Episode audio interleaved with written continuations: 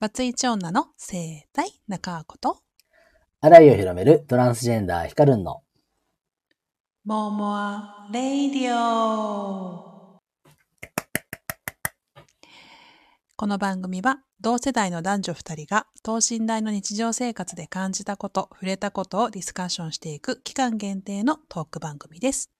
毎月のテーマを掲げて週ごとにそのテーマを深掘りしながら多様な生き方や考え方を皆さんと学び、音声配信を通して多様なライフスタイルのあり方をシェアしていきます。はい。ということで、今回はジェンダーというテーマで、家庭における性役割についてお話をしたいと思います。はい、よろしくお願いします。よろしくお願いします。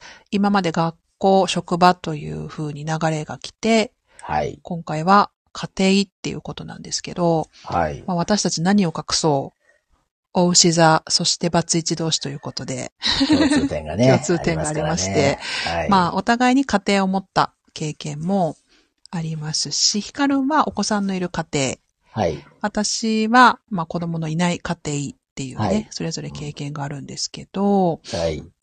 もう家庭こそめちゃくちゃに性役割があるなと、うん。やっぱり話してて思うんですけど、うん。私も、まあ、女性として、やっぱりこう、もう生物学的にやっぱ産む性、産む性なので、やっぱり自分が出産をする可能性があるという前提で、うん。職業選択もしてるし、家事もほとんど私が全部やってるしうん、やってきたし、みたいな、うん。そんな感じで、で、男性はやっぱり外で働く。うんうん。で私も仕事はしていたんだけれども、うん。家事は当然私がやるみたいな。なんかそんな感じで本当に何の疑いもなく当たり前のようにうん自分の性役割を担ってきたなーっていうふうに思って。それ、嫌、嫌じゃなかったの？うん、嫌じゃなかった。全然嫌じゃなくて、然どっちかっていうとやっぱ私は、まあ、自分の元々の家族に対して、うんなんかあんまり、あの、心地よさ、居心地の良さとかっていうのを感じてきてなかったので、うんもっと自分が、まあ、好きな人と結婚して、うん。うん、素敵な家庭を築きたいな、みたいなものがすごくあったので、うんあの、そういう部分で、うん。うん、ある意味子供産んでないんだけど、うん。母親的なというか、女性として、まあ家庭落ち着いた、うん。みんながのびのびと過ごけ、過ごせるような穏やかな家庭を築きたいな、みたいな感じで、うん仕事もそんなにガツガツしちゃったら、やっぱ気持ちのゆとりがなくなっちゃうかもしれないし、とか、あ、の、なんだろう、帰ってきた時に温かいご飯を夫に出してあげたいなとか、なんかそういう気持ちでやってた。古風。古風かな？古風と思うよって。いうかでもあったかい方が美味しいじゃん、やっぱ基本。まあまあ。なんか料理って本当に上手な人って冷めても美味しい料理作れるけど、うんあんまり腕に自信がないと、やっぱ出来たてがやっぱ美味しいもんね。肉とか焼いた後硬くなっちゃうじゃん、だって。そうそうそう。だからあんまりこう電子レンジで温め直すとかもしたくなかったし、だから本当にあと炒めるばっかみたいな風に用意しといて、もう車の音がしたらジャーって炒め始めるとか、ああ、すごい。すごい気使って家事してたんだうね。ん。多分私人がいると気を使って、そうそう。合わせちゃう人ですね白髪まみれになっちゃうわ。本当だ気ね。使いすぎて。ほんとほんうんと。何時に帰ってくるかもわかんないのにね。そうだよ。気使ってやってたけど、でもやっぱり、その、いわゆる電気、ガス、水道、光熱費とか、食費とかって、元夫がやっぱり出してくれてたし、そういうのの手前、なんか、それをのお金を預かってやってるというふうに思うと、多少なりやっぱ気は使うよね。うん。うん使わないの？使ってもらってなかった、ヒカルンは。ああ、まあ、支払い系は僕がやってましたけど、うん。し食費はね、なんとなしに向こうが出してたかな。あ、そうなんだね。あまあ、外食は俺が出してたけど、うんうんうん。うん。で、えっと、結婚生活の、まあ子供たちと一緒に暮らしてからね、暮らしてからは、えっと、半分、半分以上というか、半分以上は出張が多かったから、あ、そうなの？ヒカルンが？そうそうそう。出張かったんだ。そう。もう、月曜日に出張に行って、金曜日に帰ってくるみたいなマ。ジか。うーんそう。で、週末しかいなかったんだよね。うんうんうんうんで、でも結婚するして、半年ぐらいは出張がなかったんだよね。うん。うん。で、だから、ほぼほぼ家にいたんだけど、その時は、あの、まあ、共働きってのもあって、全部向こうがやるっていうんじゃなくて、得意なことをと得意な方がやるみたいな感うんじだっうんうんうんた。洗濯干すのが、俺がめちゃめちゃ下手だから、も うそれは任せて。畳むのは二人でやろうかみたいなへえ。のとか。そうなんだ。なんかその家庭を持った時のいわゆる性役割みたいな、うん。そういうのはなかったの？男性としてこうしたいみたいな。あったよ、あった。あの、うん結婚する前は、お奥さんには家にいてほしかった。あ、私も言われてた。元夫に言われてた。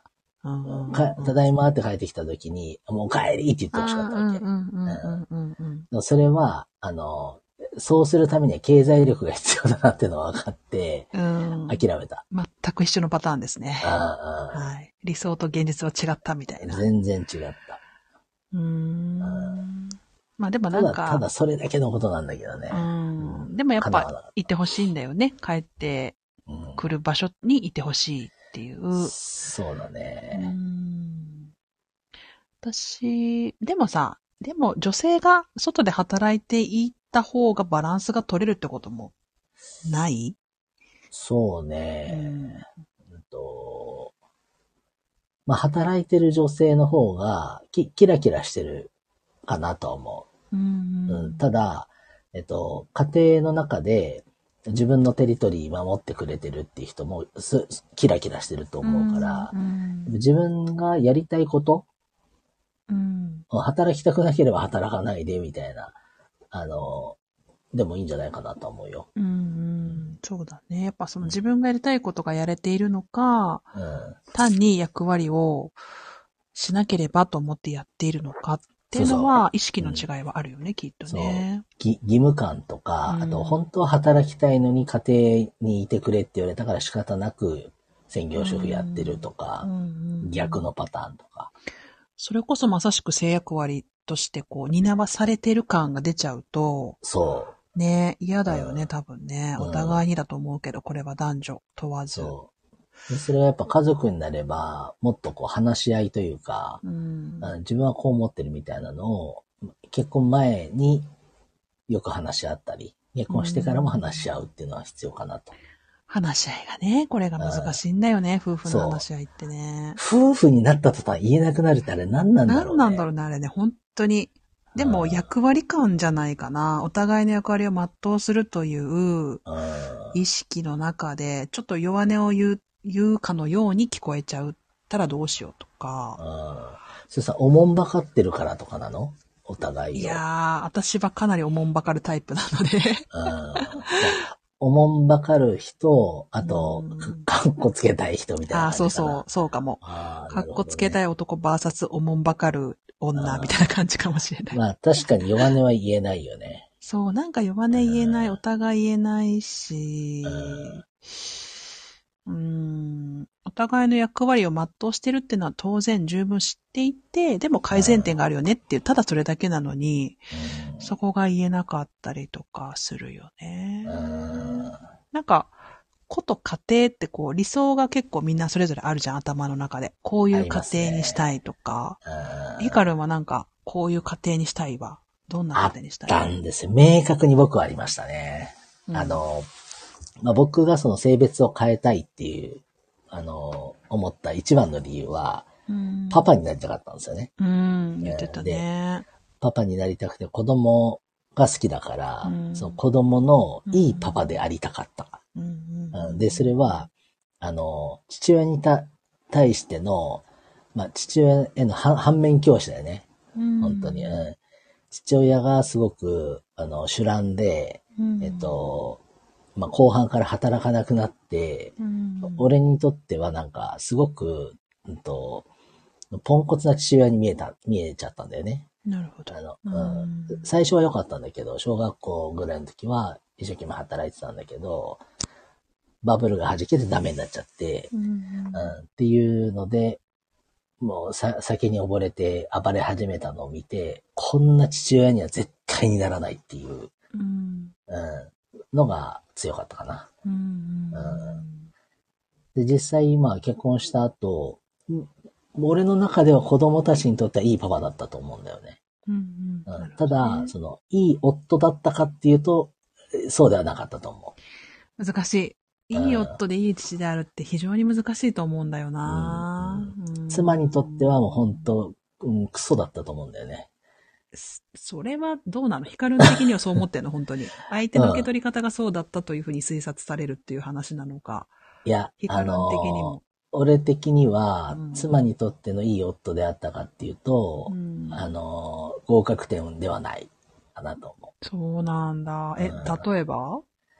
とまあ、家事とかは手伝ってたつもりだったけど、多分足りてなかっただろうし、難しいな。足りてるか足りてないか問題は。うんうんあとやっぱ、あの、気配りとか、うんあと、まあ、収入の面でも満足させられてなかったんだと思うんだよ。難しいお金の問題もね。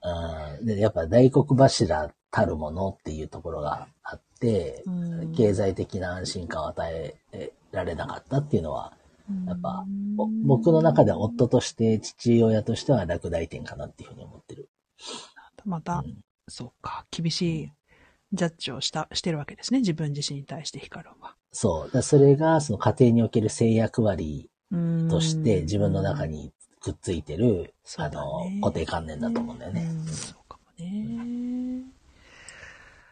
私も、でも私そんなにね、私多分自分にすごく甘いんだと思うから、全然合格点だと思ってたけど。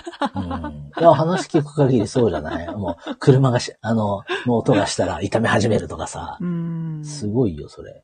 でもうん、でもまあ元夫からはまだまだだと言われていたし、当時はね。うんでもまあそんなのはあんまり気にせず、うん。私も自分の家庭がすごくこう、両親が不仲で殺伐とした空気感がすごい流れてたから、うん。なんかやっぱ温かい雰囲気とか、うん。なんかそういうものを作り出したいなっていうのはすごいあって、うんでもだからこそなんか言い合いとか、うん。喧嘩これみたいな感じのことは多分あんまりしたくなかったんだと思うし、で、あとまあうん。制約割りでいくと本当に子供が産めなかったっていうのはね、なんかもう負い目でしかなくって、なるほど。ううん。ん、まあ私自身も夫もすごく子供が好きで、本当に子供が欲しくて結婚したと言っても過言ではないぐらいのさっきの光の話じゃないけど、うん。うん、あるから、うん。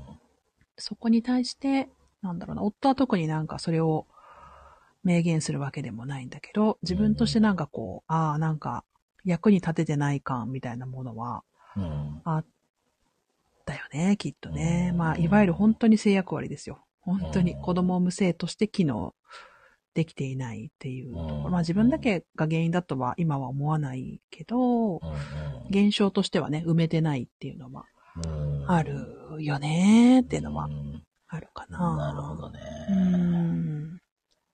そのさ、よく、まあ、LGBT 界隈でうんよく議論されることなんだけど、うん今その同性婚訴訟ってやってるじゃないですか。うんうんはい。で、そこの、まあ、裁判の、まあ、争点になることのうちの一つで、結婚観みたいな。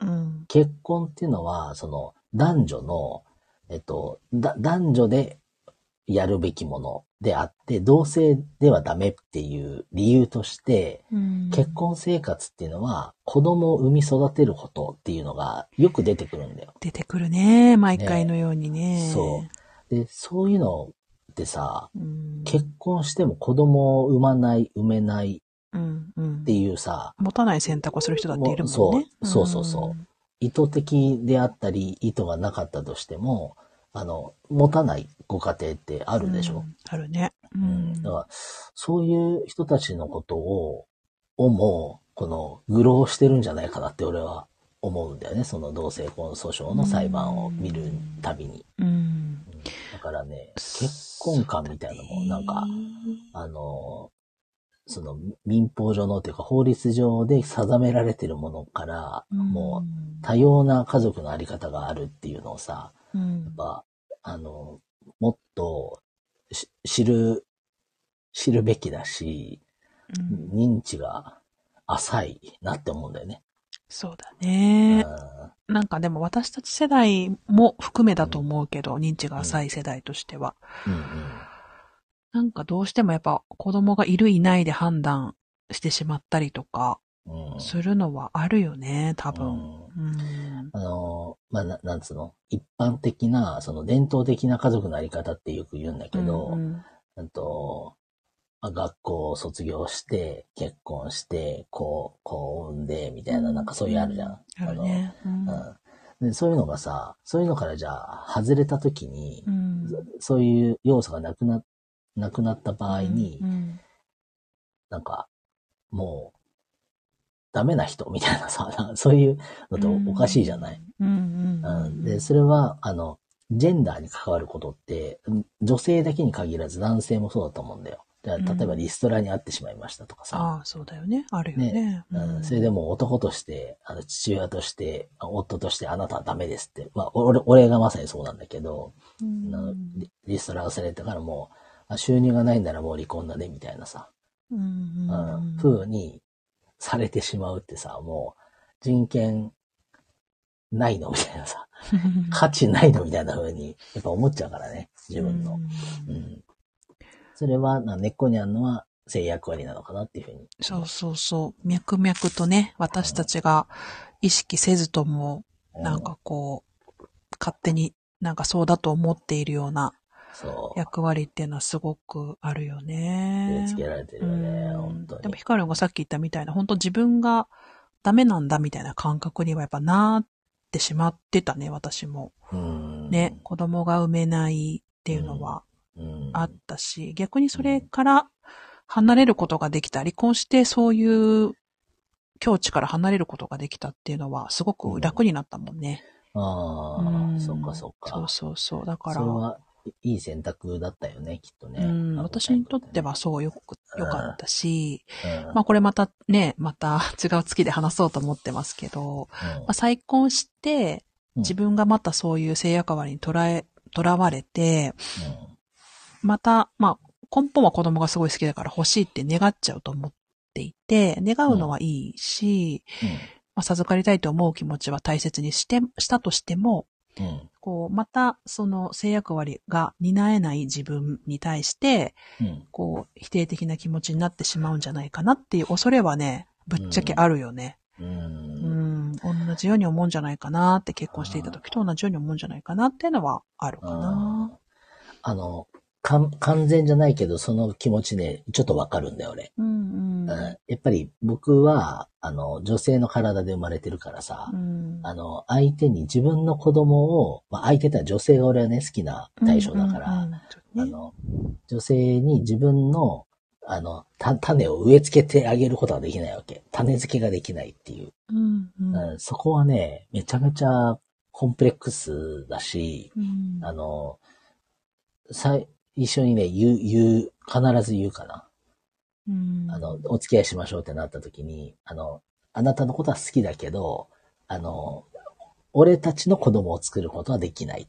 けど、それでもいいですかっていうのは言う。うんうんそれでノーって言った人は今までいないけど、でも、それは導入の部分なだけであって、うん別れる時の理由でそれを言ってくる人はたくさんいた。うわーそうなんうんだ。でもやっぱり子供が欲しいからっていうので去ってった人はやっぱいたしね。すごい難しいな。なんかこう、そうやって言う女の人側の気持ちも全くわからないわけじゃないっていうか、あの、そういう気持ちになって当然だと思うんだよ。うん。うん。本当に子供ができるできない関わらずあなたのことが好きですよっていう気持ちで一緒になると思うけど、うん一緒にいたら望んじゃうしね、お互い。そうそうそうそうそれはもう痛いほど。うん 結婚生活がほぼ全てそれだったから、そうそうそう思うよな別れる理由、そうだね。うんそう。そういう意味で、あの、の共通点もあるなと思ってるうん、本当だね。今うん思うとね。うんそうそう。だからといって、離婚の理由がまさしくぴったりそれかっていうと、それじゃないけど、まあ、根本的にはそういう部分も、そうね。うん、だって子供が生まれてたら多分また違っった展開だったかもしれないし、とかって思ったりはするけどうね。ん。そうね。うんまあ歴史に if はないけど、あの、あの時こうしてるわみたいな あるよね。ある？うんあの時こうすればある？ヒカルのあるの？うん何うん例えば？俺は結婚前に、はっきりと、あなたとは結婚できないって言えばよかった。あ、そこから後悔してんの？やっぱちょっとね。丸め込まれた感があるからね。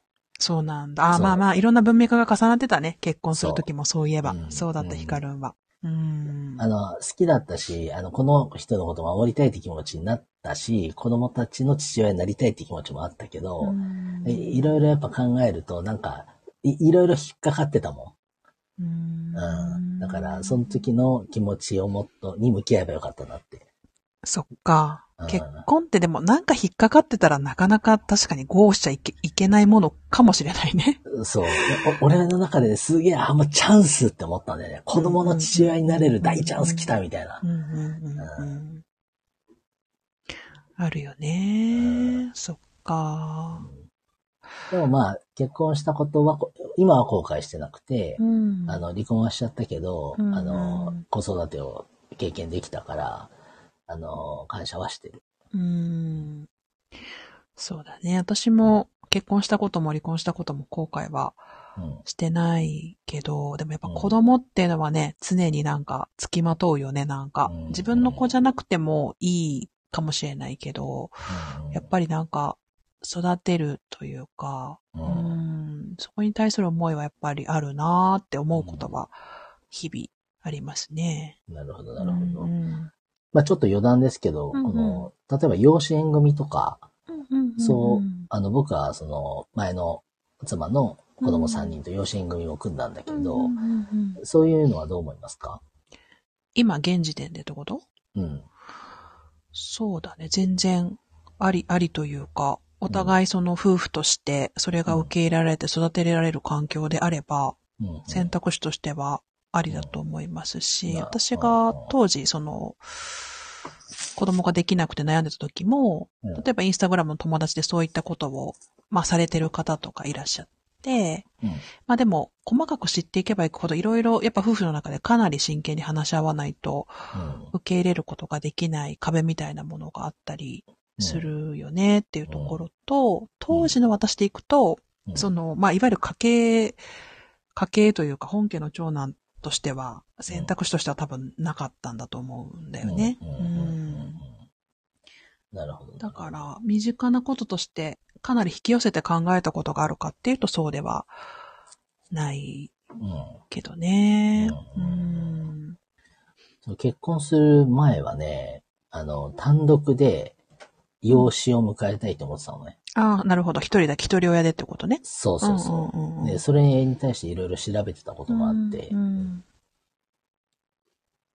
その、まあ、例えばゲイのカップルがはいはいはい養子を迎えるのって、まだ例が少なくてすごくハードルが高いんだけど、うんうんと、まあ、それも、ありだよね。家族の役割としては、家族のあり方としては、うん全然ありだと思う。ううんん。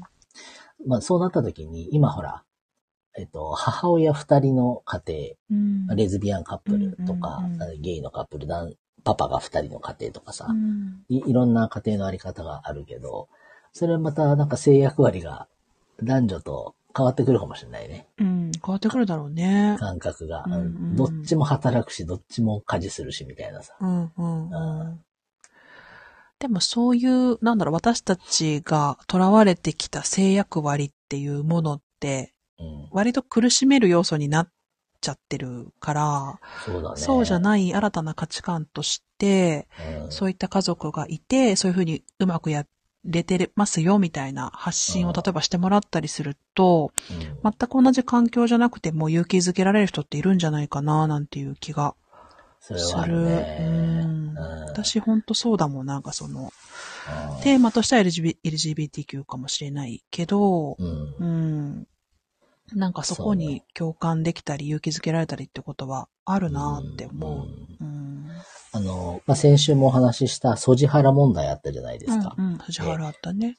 そう、素地っていうのが、その性的思考と、あの、性自認の頭文字を取ってるものなんだけど、うん。そこから発、あの、まあ、発展的に、あの、性、性の4要素っていうのを表す言葉があって、うん。それがソジエスクっていう言葉なんですよ。うん。うん。で、その性的思考、性自認のに加えて、えっと、体の性と、あと性表現うん。っていうものがあるんだけど、ただもう一つ、あの、性役割っていうのが、あの、も加えようかみたいな動きが実はあるんですよ、ね。ご要素目ってことね。そうそうそうそう。んうんね、まあ、性を司る4要素の他に、その性役割っていうのが、えっと、まあ、あると。で、それは男女関関係ないというか、男女関係なくなってくるんじゃないかっていうところと、今、こう、目に見えない形でそういう性役割ってあるよねっていう。ところの、まあ、議論が、あの、実はある、今ね。制約割ね。ううん。今月話してきたけど、あるよなめちゃめちゃある。うん。こういう、こう、なんつうの、無意識に、こう、感じてるものもう当たり前、これが当たり前だ。男としてこれをするのが当たり前だ。女としてこれをするのが当たり前だ、みたいな、うん。こう無意識のバイアスっていううんことについても、うんもっと話していきたいなと。そうね。これはちょっと私たちだけじゃなくて、はい。他にもね、多分、うん、まあいろんな経験をされてきた方たちからも聞けるとさらになんか考察が深まるかななんて思ったりしますので、そうですね。また来週ですね。はい。うん。